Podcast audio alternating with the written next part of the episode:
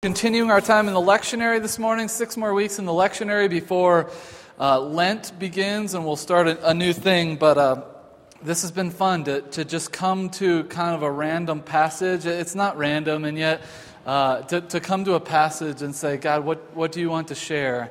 And, and it's been fun almost every week where uh, it's something that makes complete sense in our world, e- either coming out of Christmas and, and talking about being the gift uh, or this morning, uh, as our country is rife with tension and stress and marches and, and all, all sorts of disagreement, for a passage about unity to be one of our primary lectionary texts this morning uh, is, incredible. So, I want to talk about unity and division uh, this morning. And again, it, it's quite the week uh, for reminding us of how divided we are as a country. Right, we started the week with MLK Day, Martin Luther King Jr. Day, uh, which we celebrate as our country uh, is still uh, struggling with racial tension. And yet we think back on, on so, many, uh, so many years uh, after, uh, after Dr. King, and yet we still fight this battle. We, we still are stuck in the midst of racial tensions. And then, of course, uh, the week kind of came to a close uh, with the inauguration and, and subsequent activities to follow. Some peaceful protest, some angry, uh, sinful riot, uh, and yet uh, both, whether good or bad forms of contesting the, the election, illuminate the division. They illuminate that we're not, we're not on the same page as a country. And so, uh, how relevant uh, a passage about unity this morning because our country, our world, our churches, we, even within ourselves, we desperately need unity. Uh, our world tells us to pick sides. Uh, it's kind of the state of affairs right now. Our world tells us to pick sides. It encourages division. It encourages us to focus on what separates and not our commonality. It's just kind of the way it is right now. And churches can sometimes be the worst offenders, right? Dr. King himself said that 10 o'clock on a Sunday morning is the most segregated time of, of the week, right? I mean, and we're still kind of living into this, we're a, we can be a divisive people. It's kind it's been in our bones from almost uh, our inception. And we're going to read about one of those stories this morning. It's kind of who we are, unfortunately. And so, God, help us as we work through that. But we can find ways to separate instead of rallying around what could unite. There are 217 Christian denominations in our country. 217. That's kind of crazy, right? Uh, we hold these core values, or yet we ought to, and yet we can't find ways to rally together. We have to divide into 217 different units uh, that are all coming to the same scripture and worshiping the same God on a Sunday morning. it's insane, and we can be the worst offenders. Uh, I find this in, uh, incredibly troubling. Uh, competition can creep up between denominations, between churches. It, I even find myself in that mode sometimes, where I find myself thinking that it's some sort of zero sum game where if, if, another church does well, it must mean that we can't. Uh, and in those moments, as they creep up from time to time, I have to repent and ask for forgiveness because that's not the way the kingdom of God works. We are supposed to be unified and too often we're not. So, uh, as we come to our text this morning in 1 Corinthians, we're going to be reminded uh, of another group that couldn't quite get themselves in tune together as well. So, 1 Corinthians uh, chapter 1. And I'll be starting in verse 10. I don't know if it's going to be on the screen. It may not. So you might want to grab a Pew Bible that's in front of you and, and turn there yourself. Uh, 1 Corinthians 1, starting with verse 10. Oh, yeah, let's read together. I appeal to you, brothers and sisters, in the name of our Lord Jesus Christ, that all of you agree with one another in what you say, and that there be no divisions among you, but that you may be perfectly united in mind and thought. My brothers and sisters, some from Chloe's household have informed me that there are quarrels among you. What I mean is this. One of you says, I follow Paul, another one, I follow Apollos, uh, another one, I follow Cephas, some I'm a Democrat, some I'm a Republican, some I'm Catholic, I'm Lutheran, I'm Baptist. Oh, sorry, back to the text. And finally, uh, still another, I follow Christ. Is Christ divided? Was Paul crucified for you? Were you baptized into the name of Paul? I thank God that I did not baptize any of you except Crispus and Gaius, so no one can say that you were baptized into my name. Yes, I also baptized the household of Stephanas. Beyond that, I don't remember if I baptized anyone else. Sidebar there. Uh, For Christ did not send me to baptize, but to preach the gospel, not with wisdom and eloquence, lest the cross of Christ be emptied of its power. For the message of the cross is foolishness to those who are perishing. All right, so I'll stop there. Uh, okay, so it's a passage about unity. Uh, in verse 10, Paul starts, th- I mean, this is the beginning of the entire body of this letter, right? This, this is the very beginning. We've just had the greeting so far. So, this is the very first sentence where he's going to, going to get to any sort of content that he's sharing. And the very first thing out of his mouth or at the tip of his pen is a message about unity. I, I, appeal to you, brothers and sisters, in the name of our Lord Jesus Christ, that all of you agree with one another in what you say, and there be no divisions among you, but that you be perfectly united in mind and thought. The very first thing he says is in this incredibly significant invitation. He's inviting us, he's inviting this church into a, a new way of being. He says, I appeal to you that all of you agree with one another in what you say. It literally reads in the Greek as say the same. I want you to say the same. I want you to be in tune with one another, and especially in what you say. And then he fleshes that out a little more as he continues in this first verse here uh, by encouraging them to, perfectly, to be perfectly united in mind and thought. How do you say the same thing? You are perfectly united in mind and thought. Essentially, uh, Paul is inviting us to speak with one voice, one mind, and one purpose.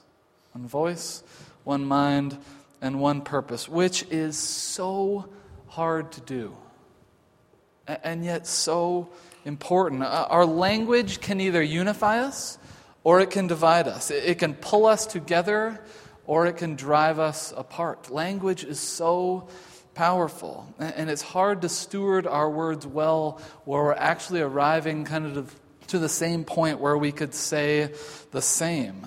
Uh, language, uh, finding a common language uh, is a really formational process. I think coming to a co- sort of common agreement on what we can say the same, I think is a really formational process, but it's so hard. Uh, but good. This, this kind of work can solidify a group and it can catalyze a movement, right? Uh, President Obama did it with a phrase like, yes, we can, right? Whether you agree with him or not, that that simple phrase, kind of finding this, this common language, solidified a group and it catalyzed an entire movement, right? And President Trump has done the same with a phrase like "Make America Great Again," right? It's it's this language that everyone, uh, at least a, a large group of people, can can agree on. They can say the same, and it has catalyzed an entire movement to where he's our new president, in part because of language. Language is really, really powerful in forming a group of people and getting everyone going in the same direction.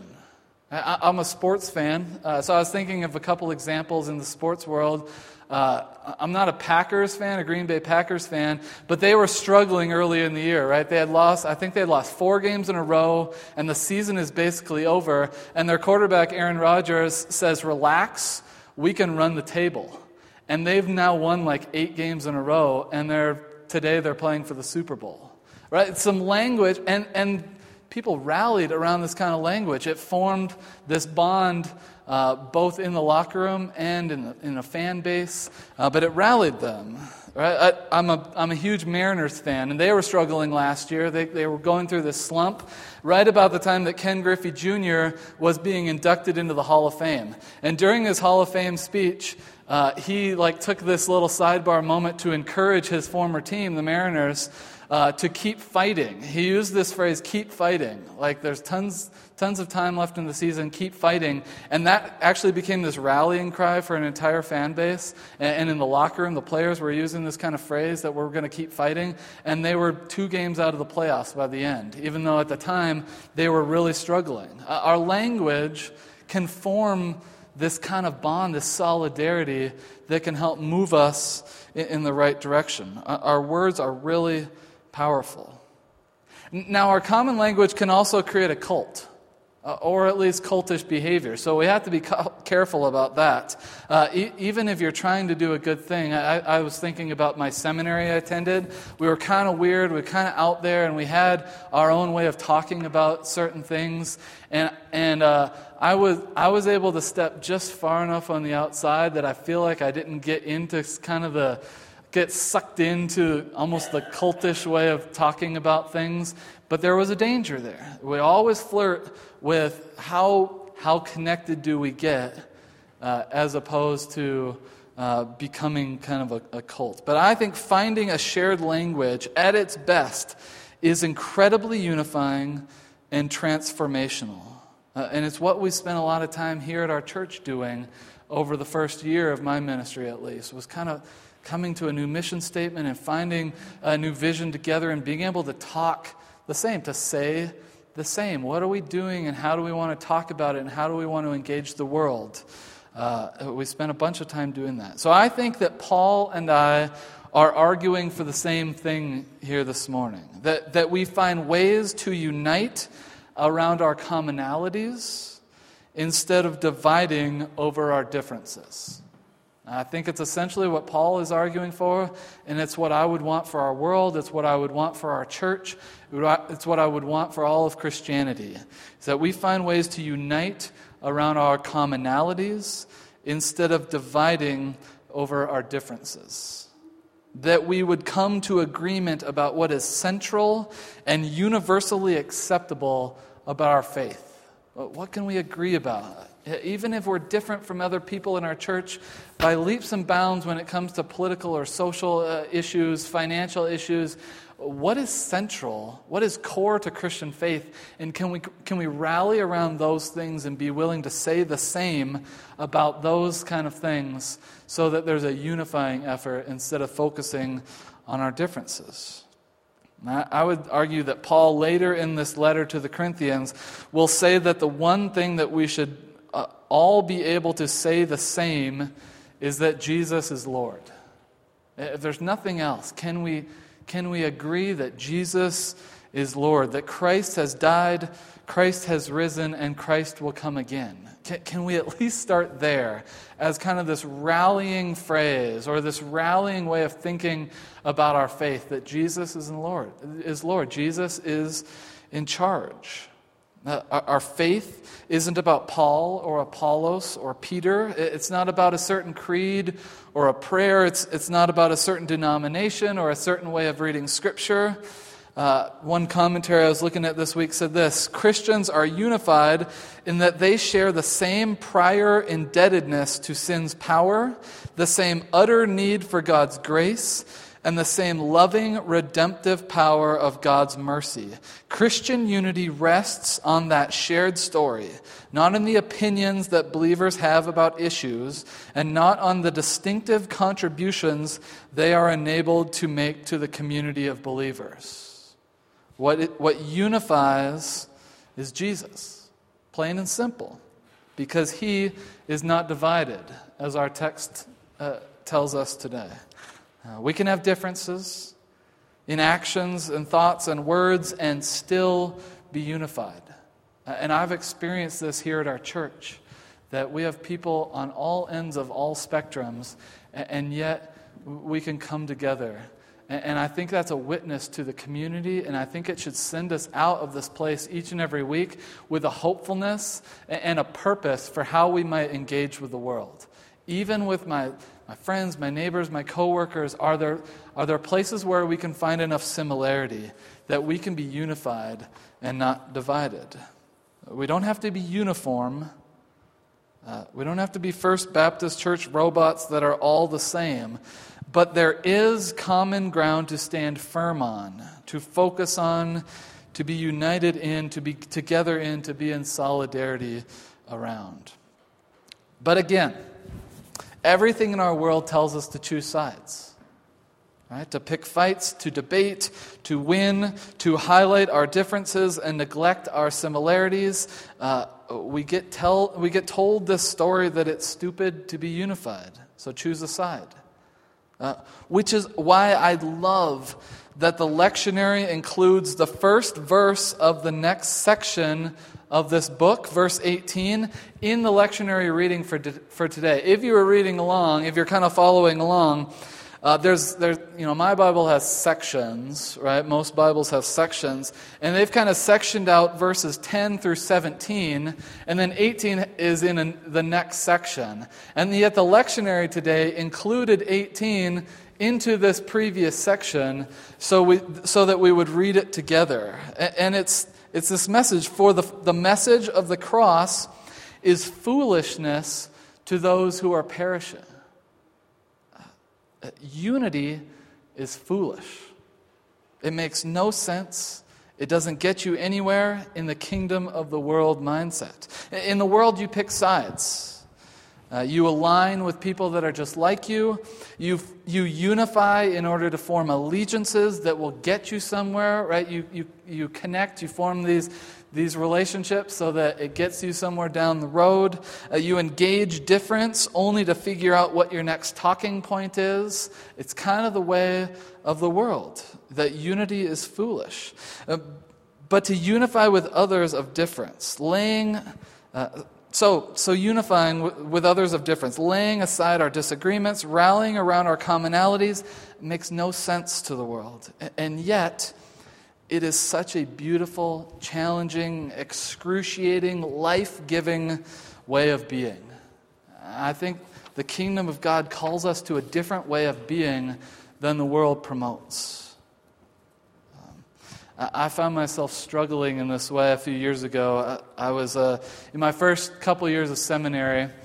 And uh, again, I went to this kind of creative place, and I'm so glad that I did. And it was a really formational process for me and I was, I was unthinking lots of things and kind of rethinking brand new things.